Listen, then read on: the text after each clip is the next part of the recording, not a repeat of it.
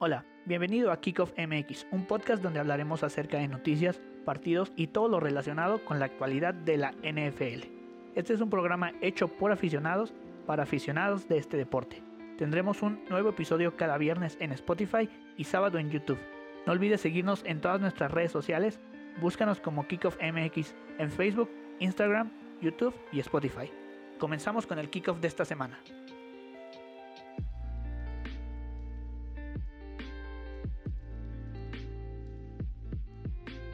Hola, ¿cómo están? Bienvenidos a este nuevo capítulo de Kickoff MX. Es nuestro capítulo 5 ya. Ya llevamos casi un mes, Bra. ¿Cómo andas? Muy bien, contento de estar grabando otro programa más y saber que la gente lo está recibiendo bastante bien. Contento.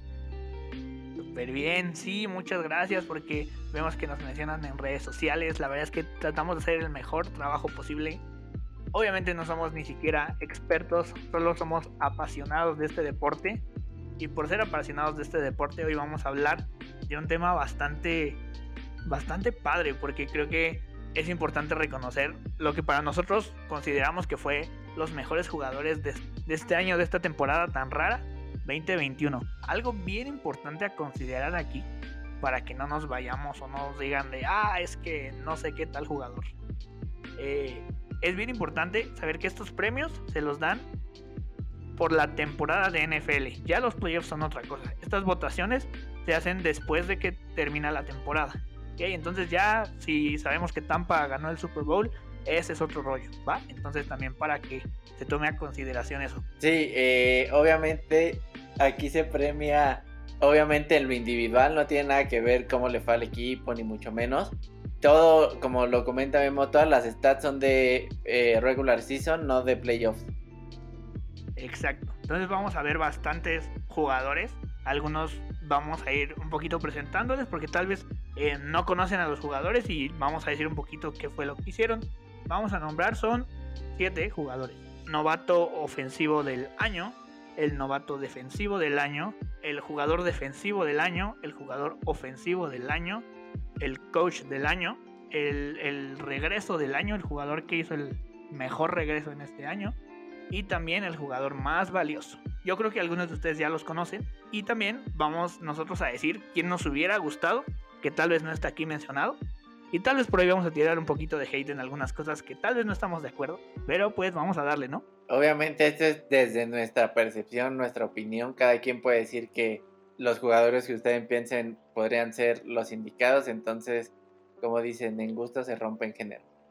Exacto, exacto. Y yo creo que igual acá Brandon y yo vamos a opinar de algo que tal vez lo saque de contexto, pero simplemente es porque tal vez nos gusta o nos o tal vez no.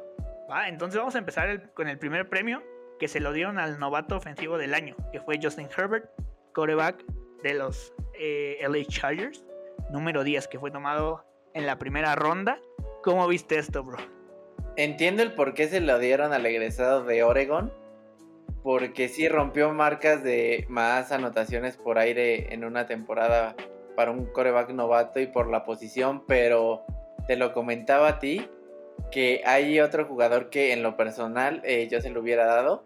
Ahorita lo vas a comentar. ¿Y tú qué opinas de esto? Ok, pues a mí el cuate me cae muy bien. Eh, yo tenía mis dudas porque, eh, pues empezando la temporada, pues ni en plan de que él jugara, ¿no?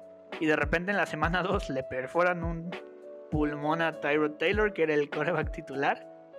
Y este cuate le toca bailar con la más fea, que es enfrentarse a los Kansas City Chiefs. Y más no recuerdo. También tomemos en cuenta, juega ese partido que mencionas y a la siguiente semana realmente el coach no tenía, o sea, después de lo que mostró esa semana, no lo tenía eh, pronosticado para ser titular. Entonces no sé qué estaba viendo de verdad ese Anthony Link. Qué bueno que ya no está en los Chargers. Algo que me gustó es que lo vimos.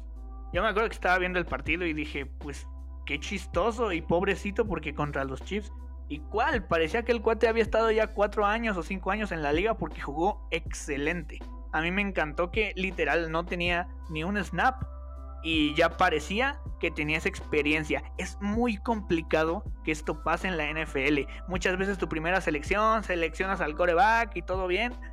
Y puede ser un super boost como, como ya Marcus Russell, por ejemplo, Y, y llegó con mucho carácter. Y también no llegó con tantos reflectores como un Joe Burrow, que un Tua Taigo Bailoa, que eran como los elite, si lo vemos así de ese, de ese draft. Llegó eh, con poca expectativa y wow lo que, lo que mostró esa temporada.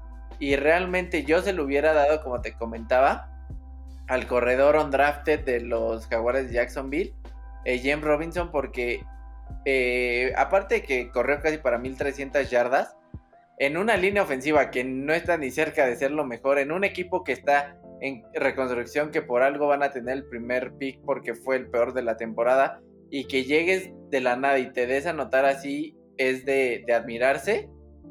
Y en segundo lugar también me hubiera gustado Justin Jefferson porque me encanta eh, la forma en la que corre sus rutas y todo, pero si yo en lo personal, si hubiera tenido que dar mi voto, mi voto, perdón, te lo doy a James Robinson. ¿Tú? Creo que era muy obvio lo de Herbert porque casi siempre los corebacks son los favoritos, ¿no? Entonces es bien complicado que se la den a, otra, a otra posición. Sí, los receptores también son bastante vistosos, los running backs no tanto, la verdad. Entonces por ahí yo dije, pues es, que era muy obvio lo de, lo de Justin Herbert. Eh, yo te comentaba, por ejemplo, que yo sí se lo hubiera dado a Justin Jefferson, ¿no? Lo que hizo con, con Minnesota fue increíble.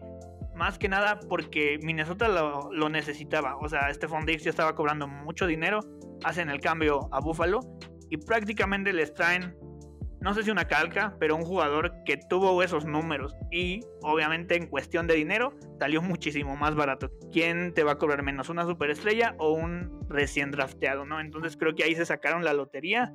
Obviamente sabemos que Kirk Cousins pues es un poquillo inconsistente. Tal vez hasta hubiera podido tener mejores números con una mejor temporada, pero lo hizo excelente, ¿no? Yo se lo hubiera dado a Justin Jefferson, pero también sabemos que era muy obvio este pick. Y también él rompió un récord de más yardas de recepción para un novato, superando nada más y nada menos que a Randy Moss. O sea, hablar de Randy Moss es alguien importante. Y también, como lo mencionas, creo que también le ayuda el sistema ofensivo de, los Vikings, es correr con Dalvin Cook, ese play action, quitarle un poco de presión a, a Kirk Cousins y que lance esos pases eh, profundos y, adentro de los números, ¿no? Y, las stats lo dicen muy cañón.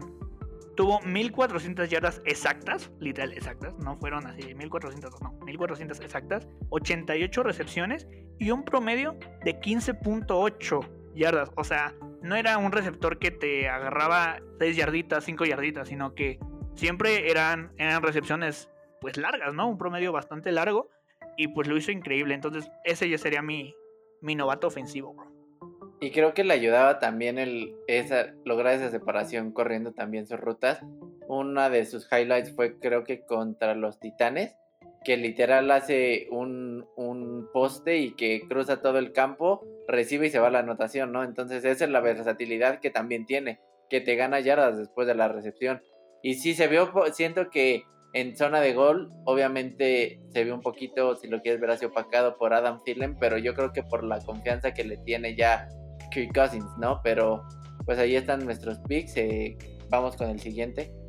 Ok, el siguiente fue el novato defensivo del año, que aquí Ibra creo que saltó de la emoción, porque fue Chase Young, defensive de los Washington Football Team, número 99.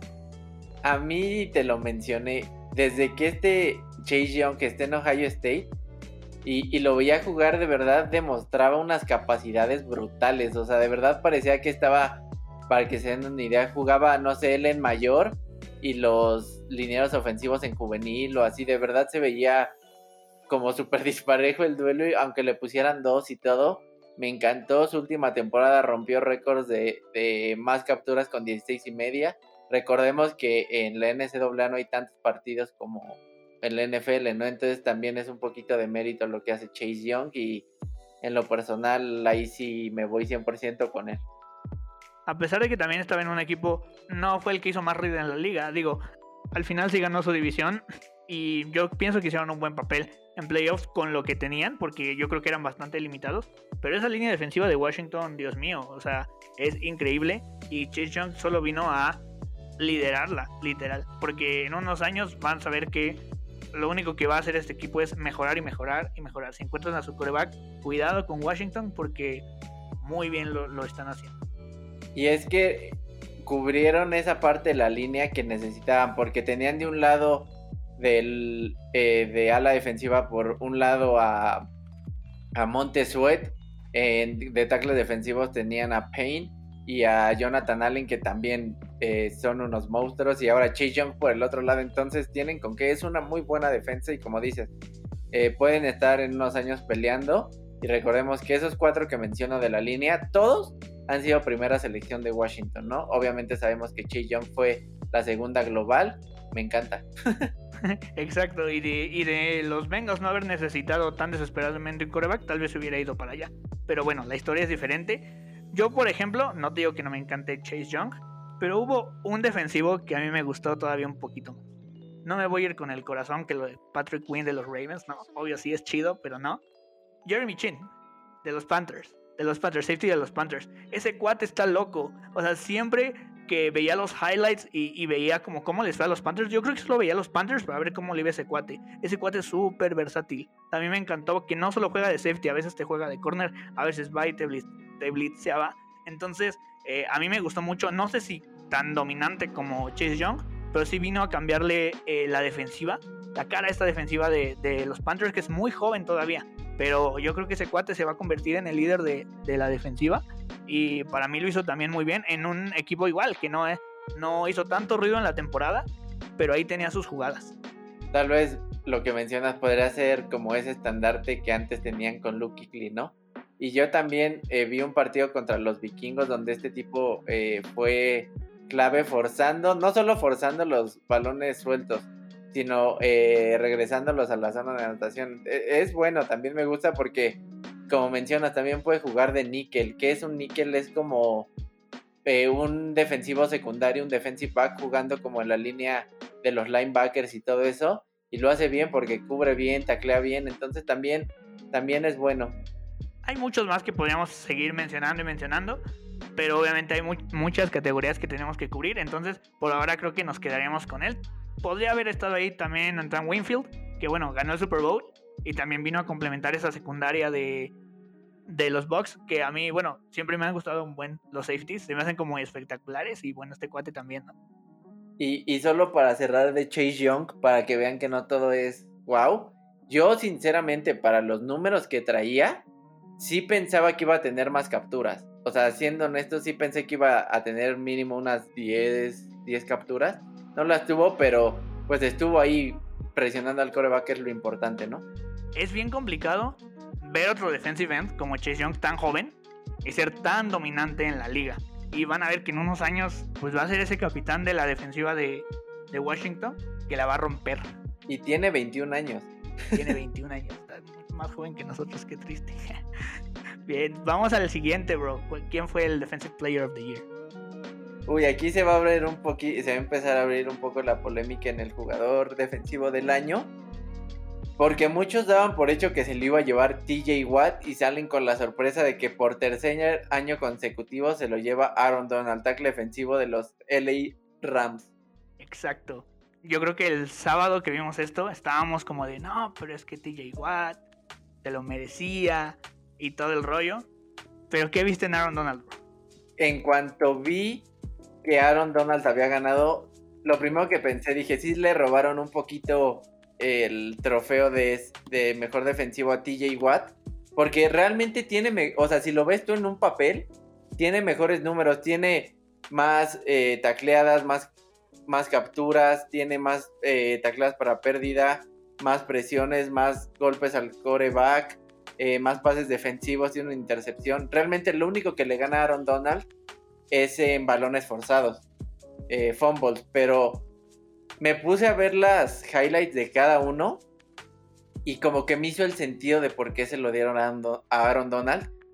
Y no sé si tú lo percibiste así, pero realmente tomemos en cuenta de que casi siempre él juega contra dobles coberturas, o sea, siempre lo pueden a bloquear los dos y aún así está presente y ahí está incomodando, incomodando. Creo que sí es alguien que te impone tener en ese frente defensivo y, creo que hoy ya analizo tal vez un poquito más y creo que sí se lo merece por, por el mérito que él tiene.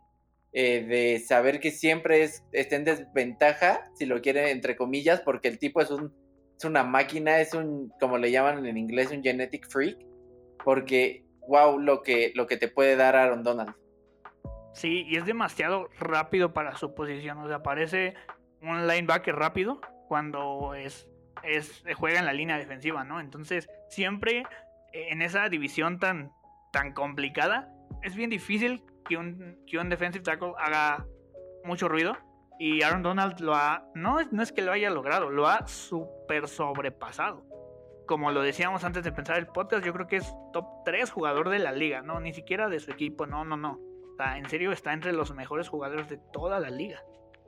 Sí, de verdad que es de esos jugadores que sí pesan el que estén en el campo, que que es importante tenerlos eh, ahí, tanto que te puede jugar como eh, medio de contra tackle y centro, o sea, él puede ser muy variado de jugar como literal un tackle nariz, un poquito más abierto como un edge, entonces te da más, siento que eso te da un plus, tienes ser un poco más versátil y que TJ Watt, pues no, realmente él siempre, tu posición es de linebacker externo como de edge y de ahí no lo mueves vuelvo a lo mismo, no le quito el mérito. Si, si lo hubiera ganado TJ Watt, diría, ok, está bien.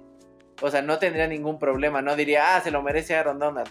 Pero ya que te pones a analizar los highlights y ves como el. Esa gente que se lo dio el premio sabe infinidad de la NFL muchísimo más que tú y yo, ¿no? O sea, pero por mucho. Entonces, si por algo le dieron su voto es porque ellos analizaron muchos parámetros que dijeron Aaron Donald es el mejor, porque en papel sí fue mejor TJ Watt, pero creo que en, la cancha es donde se ve cuánto pesa, ¿sabes? No digo que no pese TJ Watt, pero, pero no sé, sí me hizo entenderlo un poco más. Pero creo que Donald ha cargado mucho con el peso de este equipo eh, y por eso ahorita eh, los Rams están donde están. Por, por ese development, esa mejoría que él ha tenido muchas veces. Y tanto él como Ramsey se han cargado la defensiva al hombro. No te digo que los demás no aporten. Pero yo creo que sin él, pues la verdad es que los Rams no serían lo que son ahora, ¿no? Que, es, que bueno, fueron la mejor defensiva. Ahora, bro, eh, si no fuera Aaron Donald, ¿quién te hubiera gustado? Yo creo que si no hubiera sido Aaron Donald, sí se lo doy a TJ Watt. Ojo, quiero aclarar algo. Que es bien difícil comparar posiciones, ¿no?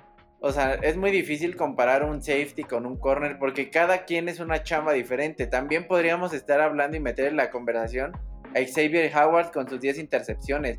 Hace, no, no tengo el dato exacto, pero no me tenía bastante tiempo que un corner no, no tenía eh, dos dígitos en, de intercepciones y lo logró, pero te digo, es muy, es muy difícil, pero yo creo que si no hubiera sido Donald, estaba entre TJ, primero TJ Watt y después tal vez eh, Xavier Howard. ¿Tú?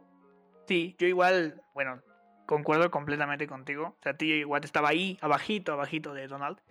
Un, igual, si me hubiera yo vuelto loco, eh, creo que Xavier Howard estaba eh, bastante ahí en los números, pero yo creo que Donald y, y TJ Watt le ganaban por mucho en cuanto a tal vez relevancia y todo eso, pero también lo hizo muy bien, o sea, interceptó muchísimos pases y la verdad fue una secundaria y una defensiva de Dolphins que mejoró muchísimo, de ser que siempre te anotaban 40 puntos a, bueno, es que le invirtió muchísimo dinero tanto con Byron Jones como con él para que su, su perímetro y toda su defensiva en general mejorara muchísimo. Y ojo, porque el Stephon Gilmore ya fue defensivo del año y juega de corner y a mi parecer si vámonos a ese parámetro, Xavier Howard se lo merecía, porque ok, eh, no tiene tantas intercepciones Stephon Gilmore porque le tiran mucho menos de lo bien que cubre.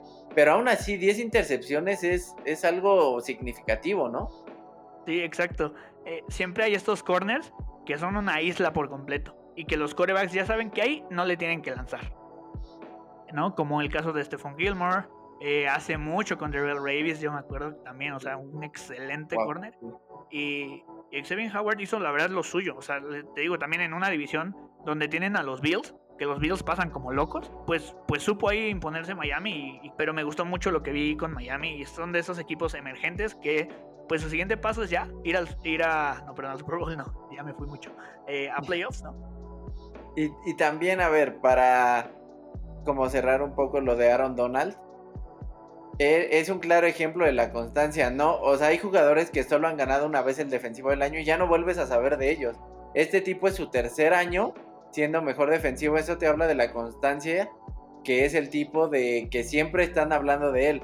Logró el récord de capturas para un tackle defensivo, ¿no? Entonces, pues sí, sí me hace sentido que se lo dieran. O ahorita, ahorita ya que analizo más las cosas. Al principio sí, te, y le soy sincero, sí pensé que era para TJ Watt. Pero ya viendo todo el contexto, sí me voy por Aaron Donald. Claro, y también ver, ver cuáles son los, los rivales con los que se enfrentan normalmente. Russell Wilson y Kyler Murray. La verdad, esta temporada pues lo bien dentro de lo que cabe. Entonces, esa división siempre ha sido bien peleada. Digo, dejo fuera a San Francisco no por, no por cualquier cosa, perdón, sino porque pues tuvieron muchas lesiones, ¿no? Este año prácticamente la pasaron de noche, pero pues bueno, ya fueron con, por cosas externas. Entonces, vámonos con el siguiente, el jugador ofensivo del año, que fue Derrick Henry, running back de los Titans, número 22. Entiendo el por qué se lo dan. A mí no se me hace tanta, o sea, eh, tal vez muchos me van a criticar por esto que voy a decir, pero no se me hace tan talentoso. Siento que hay corredores más talentosos que él, un Dalvin Cook, yo lo preferiría en mi equipo, se lo dan por que rebasó las 2000 yardas, que es algo impresionante y más en una liga que es más balanceada, no es como antes que solo corrían y corrían y corrían o lanzaban, lanzaban y lanzaban. Entonces su mérito lo tiene, claro que sí, pero también sus mejores partidos fueron realmente contra defensas muy malas contra la carrera, ¿no? Y también tomemos en cuenta de que había partidos en que acarraban más de 30 veces el ovoide, o sea, es una locura hoy en día que hagan eso, sí, porque saben que tienen a Derek Henry, pero si se lo hubieran dado a otro más, no sé, tal vez a un Devante Adams, a... Es más, me atrevo a decir que yo prefiero a un Travis Kelsey, porque tiene, o sea, para hacer un ala cerrada tuvo números de un receptor, o sea, para que dimensionemos lo que es Travis Kelsey, ¿no? Pues Derrick Henry, como dices, aparte de superar eh, las 2.000 yardas, lideraba al equipo prácticamente todo el dinero del mundo, bueno, todo el dinero de Tennessee está tanto en Tannehill como en Derrick Henry porque pues, es la esperanza del equipo, ¿no? Y, y Bravel así lo dictó desde la temporada pasada. Entonces, o sea, el tipo es una mole, o es muy complicado que lo pares con uno. Tienes que a veces meter dos o tres eh, de cualquier posición para agarrarlo. Y lo vimos en el partido de los Ravens, como literalmente tenían 8 o 9 jugadores en la caja porque necesitabas pararlo de alguna manera. Pasó con los Bills cuando a Norman lo agarra de un de un brazo y lo avienta porque el tipo es una mole, o sea, es, es una fuerza de la naturaleza increíble, pero también como dices, yo creo que hay, para mí Devante Adams se lo, se lo merecía muchísimo porque, pues sí, los demás receptores de Green Bay hicieron su chamba, pero él destacó, o sea, por encima de toda la liga. Sí, y realmente él cargó ese equipo de en, en recepciones, en todo. Y entiendo también lo de Derek Henry, de lo dominante que es, pero a ver, es dominante para mí, desde mi, desde mi punto de vista, por el tamaño y por el, físico, no porque tenga unas cualidades excepcionales para correr. Si vemos la mecánica de correr de Derek Henry, es un hueco y literal corro ahí. Y me, si alguien se me pone enfrente, eh, voy al contacto. En cambio, tú ves un Dalvin Cook que es, es, más elusivo, que ya se le cerró el carril y busca otro con, a, base, a base de velocidad, potencia. Entonces, Creo que a eso me refiero con que hay más talento en otros corredores que en Derek Henry. No digo que no sea bueno, pero eh, ese es el punto al que quiero llegar, que es bueno por lo que es físicamente, no tanto por sus atributos. Y sí, también para, para darte ya la palabra de Devante Adams, también yo creo que hubiera estado muy bien, porque realmente el dominio que tuvo contra los corners fue brutal. Su, su ruta las corre excelente. Exacto. Algo que veo mucho en la NFL y sí me gustó fue que no se lo dieron a un coreback. No, porque pues vimos que en el Rookie of the Year se lo dan, en el Comeback of the Year vamos a ver ahorita que se lo dan, en el MVP también, entonces como que hubiera estado muy cargado a coreback, coreback, coreback. Entonces, acá que se lo diera a un corredor, me gusta un poquito que haya esa diversidad. Ese, fueron nuestros puntos de vista del, del ofensivo del año. Y ahora vamos con el coach del año, que es Kevin Stefanski de los Cleveland Browns. Creo que es muy, es súper merecido este premio para él porque llegó a, reconstruir y, literal a levantar de las cenizas un equipo que si bien tenía los jugadores, pero no los estaban ocupando tal vez, o, más bien, no estaban potenciando sus cualidades que tenían. Y llegó este tipo a, a poner un esquema en el que le funcionó, que cuál es correr la bola con el mejor tándem de corredores que hay en la liga, que es Nick Chubb y Karim Hunt, y ayudándole mucho a, Baker Mayfield con ese play action, ¿no? Y teniendo un Jarvis Landry o del Betham, que pues si no, si no es lo que muchos quisiéramos ver, pero pues te demanda respeto de la... Me encantó que sí hizo muchas cosas en el campo de juego, pero lo que más cambió fue acá arriba, la mente de los jugadores. Cleveland normalmente es ese equipo perdedor, lamentablemente, y no por talento, como dice Bra, no por eso, sino que siempre pasaba algo y perdían. O sea, son de esos equipos que tienen una marca muy fea, que es que, que, han, que han perdido los 16 juegos, si les ha pasado. Entonces, eso pesa. Es como acá en, en México el Cruz Azul. Es un poco parecido en que tienen esa mentalidad perdedora. Y Stefanski fue y los cambió por completo, ¿no? O sea, yo creo que dieron un partidazo contra Kansas ese último que pierden. Y por errores puntuales los perdieron, ¿no? Entonces, enhorabuena por él. La verdad, a mí se me hace un coach increíble. A pesar de que es casi casi rival de nuestros Ravens. Yo los respeto y me caen muy bien. O sea, no les digo, no te digo que es mi segundo equipo. Pero, pero están haciendo muy bien las cosas. Y creo que es de esos equipos que verlos tanto tiempo mal y que ya por fin veas que pueden competir, te, alegra, ¿no? De decir, ya por fin encontraron cómo van a jugar. Y algo también que le aplaudo a Kevin Stefanski es que pudo mantener tranquilo ese vestidor. Teniendo un Odell, a un Miles Garrett, a un Baker Mayfield, a un Jarvis Landry, a un Kareem Hunt y tenerlo. No se habló realmente del vestidor, de indisciplinas, entonces eso también le da un, valor agregado a Kevin Stefanski. Sí, sí, sí. O sea, tiene muchas personalidades ahí que son muy fuertes. Y manejar un equipo así es, complicado. Incluso también, pues, es que hubo muchas elecciones fallidas, ¿no? Con ellos, con, con Trent Richardson. Eh, no, es que ha, habido. Mejor ya ni las contamos por Mansell. Ha, ha habido demasiadas, demasiadas que yo digo, o sea, no manches, o sea, no sé si es mala suerte, no sé, no sé qué era mala gestión también. Pero verlos ahora cómo están, o sea, incluso estaban a muy poco de poder ganar la AFC Norte. Con una combinación rara de resultados, podían haberla ganado. Y mucho tiempo estuvieron en segundo lugar arriba de los Ravens. Y, y para cerrar, tienes razón en eso que mencionas. Realmente te quedan fuera de playoff, pero con récord muy bueno. Sí, sí, sí. O sea, estuvieron a nada de ganar ese, esa AFC Norte que creo que no la ganan desde hace mucho. Ni siquiera tengo el dato porque creo que ni habíamos nacido. Pero esa dominancia de los. Bueno, no sé si dice dominancia, pero eh, esto de Ravens y Steelers siempre estando ahí. Y ya que esté entrando por ahí Cleveland, se me hace increíble y una muy buena gestión que ha costado. Eh, yo creo que muchos coaches, mucho dolor, mucha sangre, pero ya se ve la luz al final del túnel con estos Browns. Sí, porque del dato que mencionas, 18 años de no llegar a playoffs. Entonces, muy, muy merecido. Entonces, seguimos con... Ah, vamos con el Comeback of the Year, o sea, el jugador que, el regreso del año, digámoslo así. Y es un caso, no manches, casi casi lloro cuando, cuando lo vi porque nunca pensé ni siquiera que este cuate pudiera incluso volver a caminar, ¿verdad? Sí, hablamos del coreback eh, del Washington Football Team, Alex Smith, que sufrió una fractura, bueno, una lesión en eh, la pierna, que literalmente casi lo deja sin pierna y realmente fue eh, maravilloso el ver su recuperación y, y ya ni que regresara a jugar fútbol, sino que pudiera caminar. Entonces, que regresara a jugar, wow, mis respetos para Alex Smith. Sí, incluso por ahí había reportes que su vida estaba en juego. Dejen ustedes la pierna, como sea, pueden tal vez cortársela y vivir. No, ni siquiera iba a poder vivir, imagínense. Eh, se sometió a muchas cirugías y todo, pero algo que me gustó es que el equipo siempre lo apoyó, ¿no? O sea, a pesar de todo lo que vivió y por azares del destino, el cuate llega a ser titular en un partido de la NFL y lo peor, le toca contra los Rams. Y, lo hizo bien, realmente no lo hizo, o sea, no lo hizo mal. Ojo, no sé si te pasaba a ti, pero no sé, te da miedo hasta que lo tacleen, de que en cualquier momento pueda fracturarse otra vez y ya ahora sí no sé qué pueda pasar. si vaya a regresar. También le están pagando una lanísima.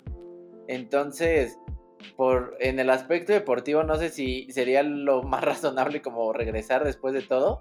Y realmente recordemos que no cierra la temporada. Eh, no juega playoffs, entonces eh, le dan el Comeback Player of the Year, muy merecido por, por la lucha que realmente él tuvo. Sí, o sea, mira, siéndote muy sincero, si me hubiera pasado lo que le pasó, o sea, jamás, ni siquiera me vuelvo a parar en un estadio, o sea, ni siquiera cerca de un balón de fútbol americano.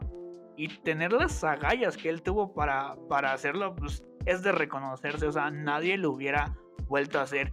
Y como dices, pues sí, o sea, tampoco es como que llegó y ya con ellos Washington ya iba a ser el mejor equipo del mundo, pero hizo lo que tenía que hacer y, muy, muy merecido lo que, hizo este Y solo para, para cerrar, cuando se enfrentaron contra los Tampa, los Tampa Bay Buccaneers, Bruce Arians dijo que eh, su marcador era muy engañoso porque desde que estaba Alex Smith solo perdieron un partido entonces se tenían que enfocar a si estaba él en el campo. Entonces es, un dato ahí a tomar en cuenta y muy merecido para, para Alex Smith. Sí, súper bien, la verdad. Sí, digno de admirarse. Luego, si no saben de quién estamos hablando o no conocen la historia, googleenlo y, y creo que hasta van a llorar. Bueno, vamos con el, con el último, que es el jugador más valioso, el MVP de esta temporada, que lo ganó Aaron Rodgers, coreback de los Green Bay Packers, número 12 Aquí les doy unas estadísticas. Fueron 4.299 yardas. Qué chistoso que se quedó a una de las 48 touchdowns, 5 intercepciones y, esto es lo más importante, 70.7 de pases completados. Creo que realmente al principio de la temporada jamás se nos pasó por la cabeza que él iba a ser el MVP yo creo que le picaban el orgullo cuando le traen a un coreback en su primera selección y literal como cayó todas las expectativas dando la mejor temporada de su carrera. Entonces creo que al principio estaba la pelea entre... Yo las primeras cinco semanas decía que Russell Wilson estaba para un MVP, que, ya se merece uno. Eh, Russell Wilson, Mahomes, Josh Allen y Aaron Rodgers. Y al final la forma en la... Se fue cayendo Russell Wilson por la línea ofensiva por X razón, pero el que despuntó y que jamás nadie lo pudo alcanzar fue Aaron Rodgers. Entonces creo que sí, aquí no hay eh, otro al que se lo daría más que a él. Muchos estábamos viendo el draft, la selección de Green Bay, ok, vamos a traer un super receptor, ¿no? Y qué pasa, hacen completamente lo contrario, que traen a Jordan Love y es como, oh, o sea, todavía está Rodgers ahí, ¿por qué no le traen un receptor? Y como dices, le pican el orgullo, le pican la cresta y ese cuate dijo, Nel, les voy a demostrar que todavía tengo para mucho más, ¿no? Con un receptor increíble como Davante Adams. Y los demás, pues como que medianones, pero él hace que el equipo sea mejor. Sí, claro, y también a mí lo que me sorprende de Aaron Rodgers es la facilidad que tiene para lanzar la bola. O sea, tiene una fuerza de brazo brutal que literal con la muñeca te puede lanzar un pase de 30 yardas fácil. Entonces, pues bien merecido también para él. Eh, porque realmente no, no veo a quién pudiera llevárselo más que él, ¿sabes? Por todo lo que conlleva. Tuvo muy buena temporada. Sí, yo tal vez por ahí, pues Mahomes podría haber estado como medio en la conversación. Un Josh Allen también porque tuvo una muy buena temporada. Pero sí, o sea, era muy difícil que alguien más se lo llevara porque, pues ves, o sea, estas estadísticas, 48 touchdowns, 5 intercepciones en 16 partidos. Sí, eh. y recordemos que, si mal no recuerdo, dos o tres de esas intercepciones fue en un partido contra Tampa Bay. Entonces, si borramos esas, fueron realmente dos o tres intercepciones en 10 y... en 15 partidos, perdón. O sea, una locura lo de lo del veterano bueno, tal vez no logró tener el, su Super Bowl ahora, pero pues espérense a, a 2021, 2022, a ver cómo regresa, porque increíble. ¿Estás de acuerdo con eso, bro? O sea, ¿no se lo hubieras dado a nadie más? Sí, no, yo se lo daba a él sin duda alguna. Eh, no, obviamente, a ver, ah, vamos a aclarar esto. Siempre se lo van a dar, o bueno, casi siempre a un, a un coreback, ¿no? Si por mí fuera, sí se lo daría a otra posición, pero sabemos que pues es la NFL y que el coreback es como lo más importante y por eso se lo dan a él. Creo que solo, no me acuerdo si la Damon Tomlinson, ex corredor de los San Diego Chargers, creo que él sí ganó un MVP, pero eh, estamos hablando de un tipo que también fue una locura, un salón de la fama y todo, ¿no? Pero hoy en día sí, yo creo que si me dijeras de todos los corebacks, se lo doy a él. Sí, no, es que no tenía competencia, ¿no? Un Breeze no estuvo parte de la temporada. Eh, Brady jugó muy bien, pero igual ahí tuvo sus cinco eh, derrotas. Como, como decimos, había ahí algunos que pues medio le pisaban los pies, pero la verdad es que no, no tuvo competencia. Entonces, estos fueron los jugadores que estuvieron más como destacados en la temporada, que ganaron sus premios. Eh, y recuerden, esto es solo de la temporada. Ya si ganó Tampa los playoffs o lo que sea, eso es, es diferente, ¿no? Entonces, obvio, lo vamos a volver a hacer en un año y vamos a ver qué cambió, qué no cambió. Pero vemos como una temporada bastante regular por parte de los corebacks, que vimos que la experiencia superó a la juventud, ¿no? Sí, creo que en este momento no volvemos a lo mismo. Es un cambio generacional que se viene en la NFL. Yo creo que de eso que mencionas de que la juventud eh, fue opacada un poquito, pero yo creo que solo con Brady. Porque con los demás, yo creo que de los demás, yo creo que sí, hoy en día sí me quedo con, con los jóvenes, ¿sabes? Porque tienen un potencial muy bueno. O sea, los que vienen, un Josh Allen, eh, obviamente Parma Home, Deshaun Watson. Si quieres meter hasta ahí, tal vez a, a Justin Herbert, Joe Burrow, Baker Mayfield, Lamar, ajá. Simplemente como que esta temporada fue, oigan, los viejitos aquí estamos y todavía podemos hacer cosas. Pero sí, como dice, se viene un cambio generacional importantísimo que vamos a ver en unos años, ¿no? Un, ya un Russell Wilson mucho más maduro también. Va a estar bastante interesante estos siguientes años que vienen. Y también, ¿no? Los corebacks que vayan surgiendo, creemos que este draft va a estar muy, muy, muy interesante. Porque vienen buenos talentos. Y muchas veces eh, decimos, no, va a ser el mejor. Y termina siendo un bust. O al contrario, el que pensamos que no iba a hacer nada, la rompe, ¿no? Entonces vamos a tener mucha cobertura. Eh, chicos, la verdad es que no porque se acabe la temporada vamos a dejar de hacer podcast, al contrario. Hay muchas, muchos temas. Vamos a tener muy, muy pronto ya invitados para hablar un poco de cómo ven a sus equipos en la siguiente temporada, de cómo vieron esta temporada. Mucho de este contenido lo vamos a estar trayendo para ustedes. Pues es todo, bro. Terminamos por hoy. Bueno, pues eh, un saludo para todos y gracias por escucharnos. Un abrazo, amigo. Igual, bro, cuídate y no olviden sintonizarnos cada viernes, más o menos a las 8, 9 de la mañana. Siempre van a estar saliendo los, episodios. Muchas gracias y nos vemos. Gracias por escuchar este podcast. Compártelo con todos tus amigos y gente que ama el fútbol americano o quiere aprender más de él. Estaremos subiendo contenido semanalmente. No olvides etiquetarnos y compartir en redes sociales cuando estés escuchando algún capítulo. Para nosotros tu like, comentario, vista y opinión son muy importantes. Hasta la próxima.